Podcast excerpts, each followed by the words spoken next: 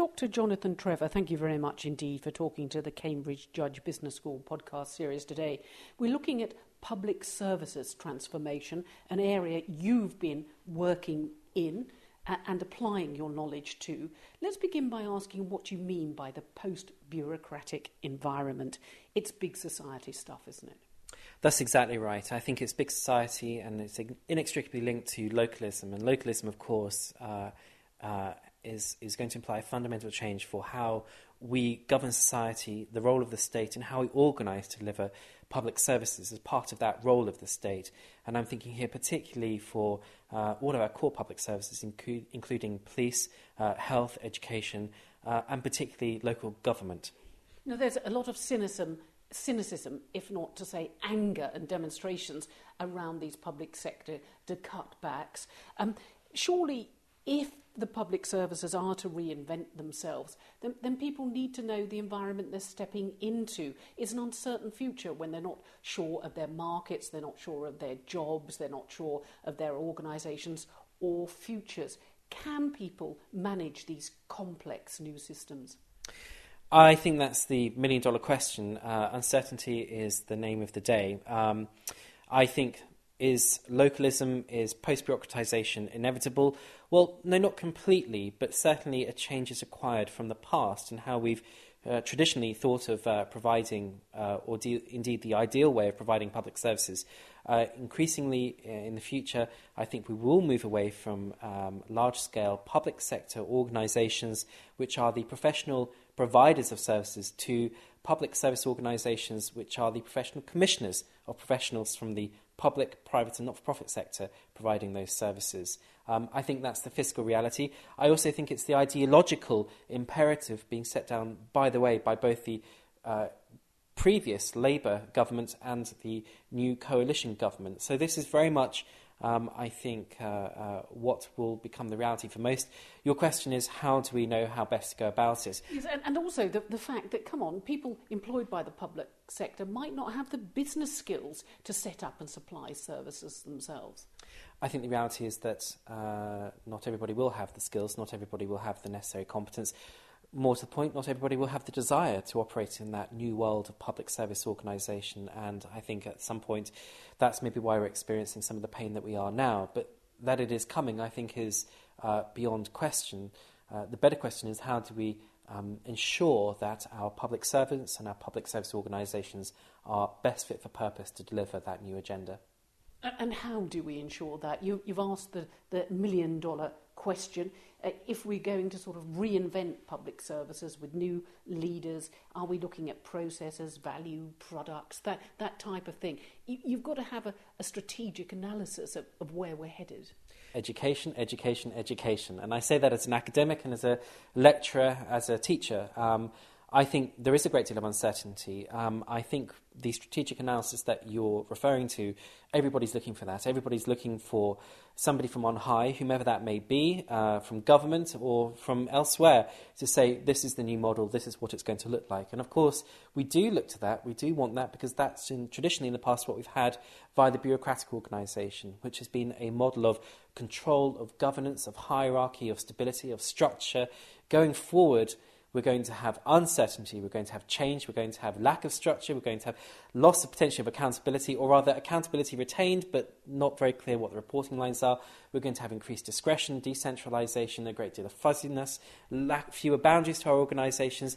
Fundamentally, those answers, the strategic analysis as you refer to it, what I'm going to say, the solution will not come from on high, it will have to come from us. It will have to be emergent, have to be organic it is our job, and it is our job now.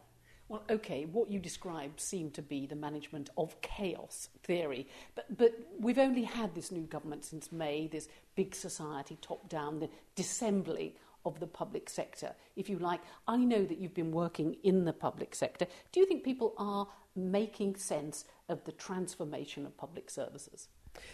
I think one thing we consistently underestimate as a public is just the talent that resides in our public sector and our public servants, in our public service organisations.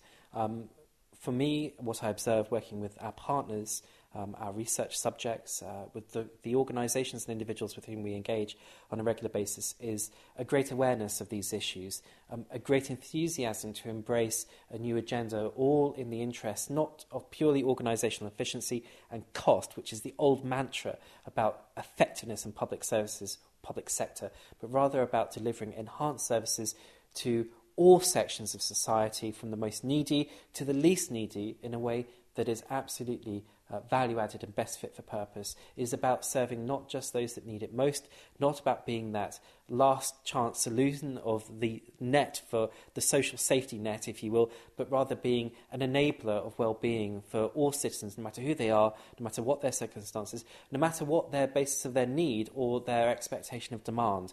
It is, I think, about becoming uh, the facilitator the enabler in people's lives, uh, enabling people to do it for themselves. And that's the link to the localism agenda.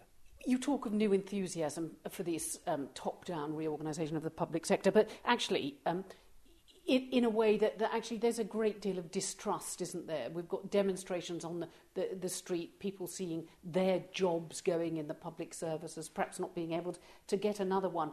Um, it, it's not good. Well, first, I'm going to take issue with what you say on two counts. Uh, uh, there is distrust, I think, increasingly of top down intervention, but that's not actually what we're talking about. What we're talking about is a bottom up, emergent ownership of the change process.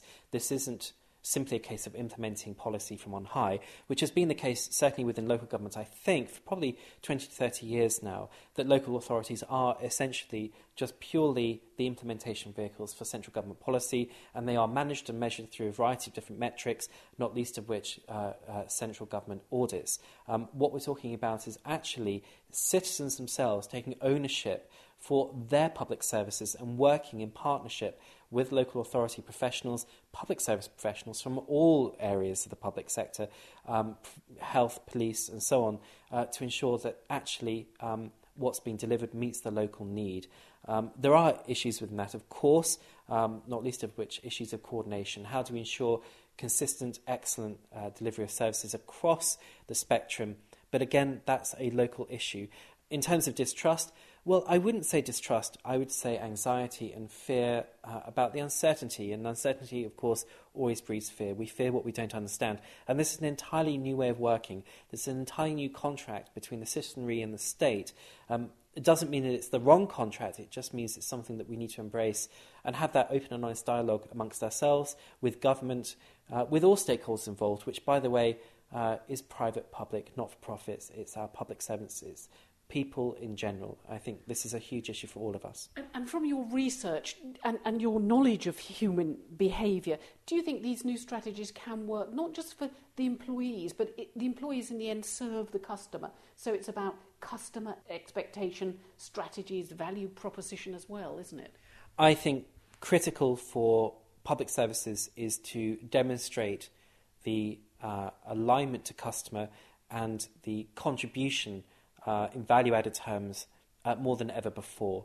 Um, this is fundamentally um, a, a, more than a reorganisation, it's the transformation of the delivery, or rather a transformation of how we deliver um, our public services. And it will require extraordinary things of our public service organisations. It will require that they rely upon partnership working more than ever before. It will rely upon them being more informed uh, via customer intelligence about the needs and demands of their customer base, which, like I say, are not the few, but rather everybody, uh, from those that barely use services currently uh, to those that use them an awful lot. Um, it will require uh, a greater uh, degree of leadership, not just at the top of these organisations, but throughout. And what that really means to me is that we will have public servants at all levels um, exercising judgment, uh, empowered. Um, being empowered to make decisions uh, based upon their own discretion about how to best fulfill their role. And their role is, like I say, being the enabler of, uh, of, of, of, local uh, activism, of working side by side with customers to ensure that what's delivered is, is fit for purpose. So you're saying that this can work, this big society approach from the bottom up rather than the statist approach of, of top down, that we can improve public services for the customer, uh, employees, once they've been through the shakedown, will settle down into these smaller if you like, organisations, and that um, these theories will work. Um, ultimately, the message is clear. Responsibility does not lie with the other, with the other, whomever that may be. The responsibility lies with us, individually and collectively, um, particularly at the local level. Um, I am excited by this prospect. I'm not daunted by it. And, and just briefly, your systems thinking analysis, the psychology of human behaviour, does, in a soundbite, say these new transformation of public sector theories can work. Uh, it does, but I, I actually think we need to move beyond systems thinking in order for the localism agenda and the public service agenda to, to, to work. Uh, systems thinking would dictate that a decision might be made by the other, whomever that may be, a policymaker, for example, and that there are various stages of um, uh, transition from conception to execution, execution being something that is devolved maybe to local authorities. That has been traditionally the case, and we've sought to build large bureaucratic organisations as the best way of delivering that. I think the post bureaucratic agenda says no, no, let's take that and uh, reduce the gap between conception and execution. Um, in fact, uh, let's maybe put conception into the hands of communities and not into the state. Um, and as such, I think this is a move beyond systems thinking. From an academic perspective, from an intellectual perspective, uh, this is an extremely exciting time, and it's a great privilege to be able to work with public servants uh, uh, to deliver this agenda. Dr. Jonathan Trevor, thank you very much indeed for talking to the Cambridge Judge Business School podcast series today on the public sector and services transformation. We'll let you face down the protesters. Indeed. Thank you very much, Bonnie.